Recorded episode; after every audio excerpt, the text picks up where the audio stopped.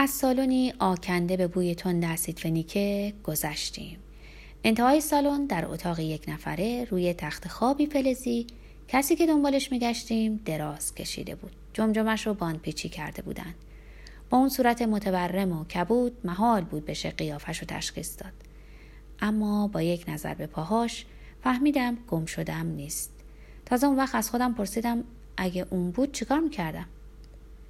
هنوز از تارهای چسبنده شب نرسته بودم که جرأت کردم روز بعد به کارخونه تولید پیراهن که یک بار از روسا کابارکاس شنیده بودم دخترک اونجا کار می‌کنه برم و از مالکش خواستم تأسیساتش رو به عنوان نمونه برای یک پروژه قاره‌ای سازمان ملل به ما نشون بده. لبنانی تباری پوسکلفت و کم حرف بود که دروازه های قلم رویش را به رویمان گشود به این صدا که الگویی جهانی بشه. سیصد دختر جوان با روپوش های سفید در کارگاه وسیع و نورانی دکمه می دوختند.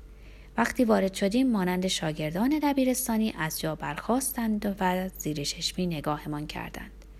در حالی که کارفرما دستاوردهاش رو برای هنر جاویدان دکمه دوزی توضیح می‌داد. من قیافه تک تکشون رو میکاویدم و با شور و التهاب میکوشیدم دلگادینا رو لباس پوشیده و بیدار بشناسم. ولی یکی از دخترها زودتر منو شناخت و با نگاه حراسان آمیخته به تحسینی بی شفقت به صورتم زل زد.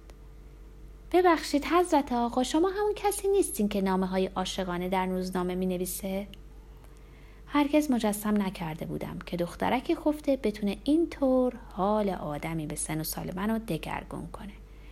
بدون خداحافظی. و حتی بیان که به ذهنم برسه که شاید سرانجام کسی که دنبالش بودم بین اون باکره های برزخی پیدا بشه پا به فرار گذاشتم و از کارخانه بیرون دویدم. در خیابان احساس کردم در این دنیا چیزی نمی‌خوام جز اینکه بشینم و زار زار گریه کنم.